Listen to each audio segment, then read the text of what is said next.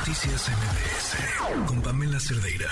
Uno de los grandes problemas en los procesos electorales, sobre todo en la Ciudad de México, bueno, en todos, es que a veces los candidatos y candidatas deciden no ir. Lo vimos muchísimo en los procesos, eh, yo creo que después de, del triunfo de Andrés Manuel López Obrador eh, a nivel local, porque eran candidatos que eh, ni siquiera tendrían que ser conocidos o tener las habilidades para, para competir eh, en todos los partidos, ¿eh? pero, pero especialmente en aquellos de Morena, y como sabían que yo creo estaban en condiciones de desventaja para un debate, pero en condiciones de ventaja por la marca que traían atrás, algunos decidían ni siquiera presentarse a los debates. No es ilegal, un candidato, incluso un candidato a gobernador, puede decidir no ir al debate y no pasa absolutamente nada.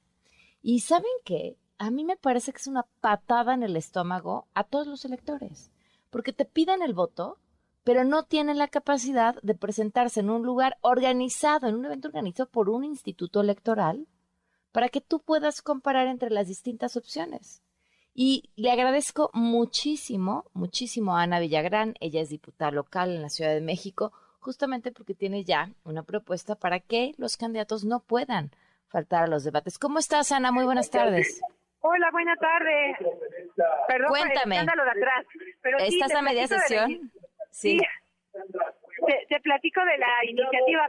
Fíjate que así como lo señalabas, eh, pues nos preocupa muchísimo eh, que cuando un candidato o candidata falta a estos debates que con tanto esmero y responsabilidad organiza el Instituto Electoral, eh, le están negando a las y los ciudadanos pues la posibilidad de votar informados. Y realmente creo que eso es algo que tenemos que señalar. Con esta iniciativa, pues lo que estamos buscando justamente es que cuando cuando pues un, haya como, o sea, sea imposible que un candidato falte, y que y que tenga, o sea, y que en todo caso llegue a tener hasta alguna sanción por parte del Instituto Electoral. ¿Cómo cómo está planteada la iniciativa para que sea imposible que falten?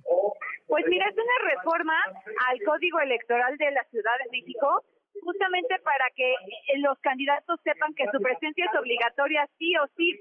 Como tal, en algún momento el instituto sería quien tendría que determinar qué es lo que pasa si, si el candidato o candidata no ocurre al debate pero se trata de subirle de nivel a la participación de las y los candidatos, porque si lo que lo que hoy observamos en la presentación de la iniciativa eh, y lo que lo que hizo el jueves en el Congreso de la Ciudad de México señalé que por lo menos cinco de los actuales candidatos a alcaldes no se presentaron en sus debates.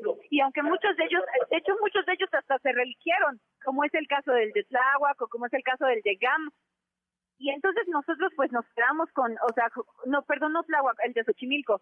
Y entonces pues, eh, ¿qué pasó cuando estos ciudadanos o ciudadanas no, no, no, no, tuvieron la información requerida de sus candidatos o candidatas en este debate?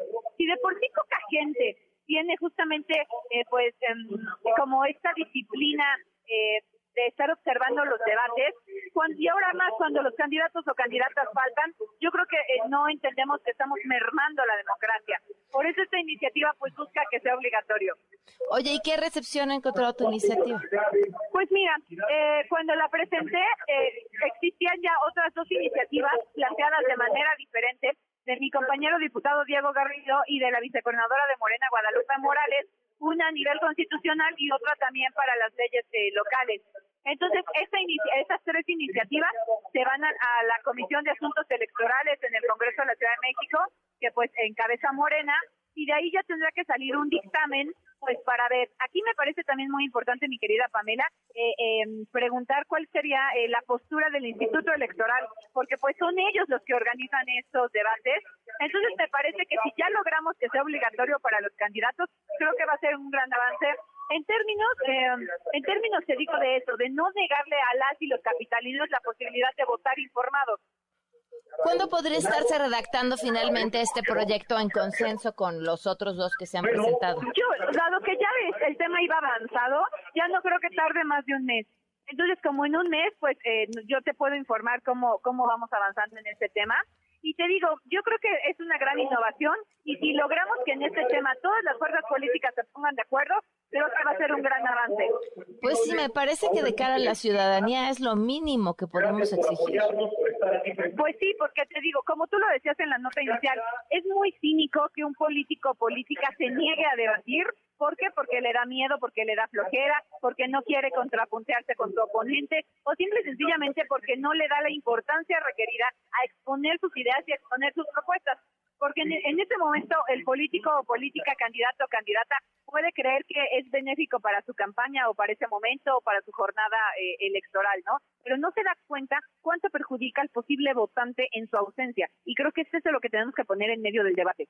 Sí, sí, sin duda. Pues te agradezco muchísimo, No, Ana, yo y estaremos agradezco al tanto. porque además le voy a compartir a tu audiencia, esta iniciativa pues estuvo muy inspirada justamente en tu participación como moderadora y también en la, en la participación de tantos otros comunicadores que también quieras o no pues los dejan plantados cuando los candidatos deciden no ir a un debate. No, a ver, y vamos a contar también, lo platicamos antes de que eh, fuera el proceso electoral y quedaras como Sí. diputada, y te mm, reconozco No, yo te este, que no se te haya olvidado.